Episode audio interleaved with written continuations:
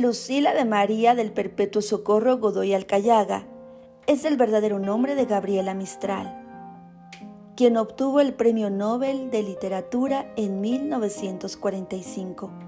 La autora de innumerables poemas nació el 7 de abril de 1889 en Vicuña, Chile, y falleció en Nueva York, Estados Unidos, el 10 de enero de 1957. Cabe señalar que fue maestra y colaboradora en publicaciones literarias y en 1922 estuvo en México, colaborando en los planes de reforma educativa de José Vasconcelos.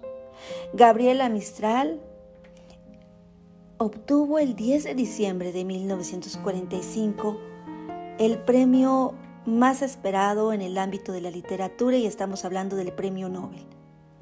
Pero no solamente eso. Ella fue acreedora a varios galardones de índole internacional. Es una de las poetas más importantes del siglo XX y su obra ha sido traducida a más de 20 idiomas.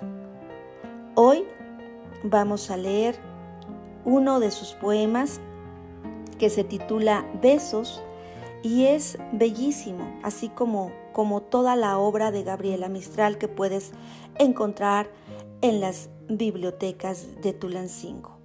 Así que vamos a comenzar con esta importante creación literaria con tan solo algunos fragmentos.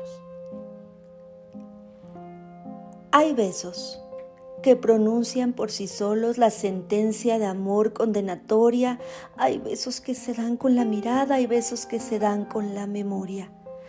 Hay besos silenciosos, besos nobles, hay besos enigmáticos, sinceros, hay besos que se dan solo las almas, hay besos por prohibidos verdaderos, hay besos que calcinan y que hieren, hay besos que arrebatan los sentidos, hay besos misteriosos que han dejado mil sueños errantes y perdidos.